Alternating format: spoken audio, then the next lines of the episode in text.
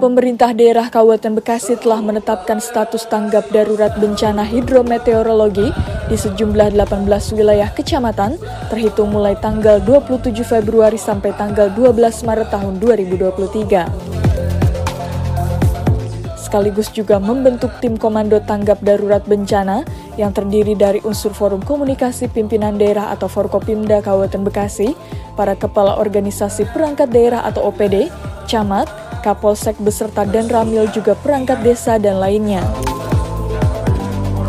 Penetapan darurat bencana hidrometeorologi sesuai keputusan Bupati Bekasi nomor H H nol dua nol dua garis K E P strip dua ratus dua puluh tujuh strip B P B D garis dua ribu dua puluh tiga dan pengumuman tersebut disampaikan pada rapat virtual di ruang Common Center Gedung Diskominfosantik Kabupaten Bekasi Cikarang Pusat pada Selasa dua puluh delapan Februari dua ribu dua puluh tiga.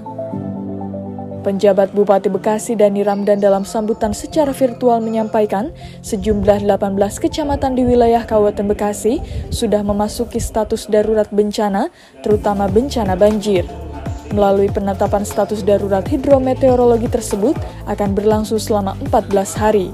Selain itu, melalui tim komando tanggap darurat bencana yang melibatkan unsur Forkopimda Kabupaten Bekasi, para O P D dan lainnya, akan bertugas memberikan informasi peringatan dini kepada para jajarannya yang berjaga di posko-posko daerah aliran sungai yang rawan akan terjadinya banjir agar bisa segera melakukan evakuasi.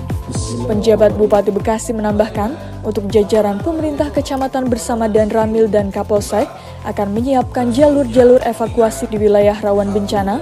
Kemudian B P B D Kabupaten Bekasi bersama T N I Polri bertugas sebagai tim evakuasi dan menyiapkan peralatan yang dibutuhkan sementara. Untuk Dinas Sosial bersama P M I dan Basnas menyiapkan kebutuhan logistik maupun sarana lainnya. Dirinya menginstruksikan seluruh perangkat daerah berkontribusi membantu dalam penanganan bencana ini dan sebagai Relation Officer atau R O di tiap kecamatan. Nanti akan berlangsung T P I-nya itu sampai bulan Maret. Itu.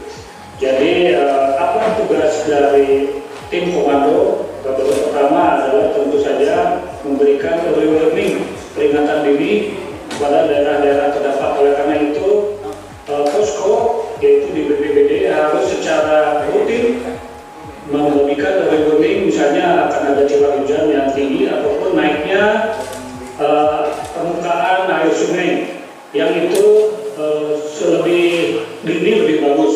Dari mana informasi dini bisa didapatkan? Kalau curah hujan bisa dari B M K G. Kalau menyangkut uh, kenaikan permukaan air sungai, tentu informasi dari daerah dulu. Oleh karena itu kami instruksikan posko uh, tanggap darurat harus punya link ataupun kontak person di daerah dulu di setiap sungai-sungai besar maupun sungai-sungai yang memang uh, di identifikasi sering mengalami luapan atau banjir.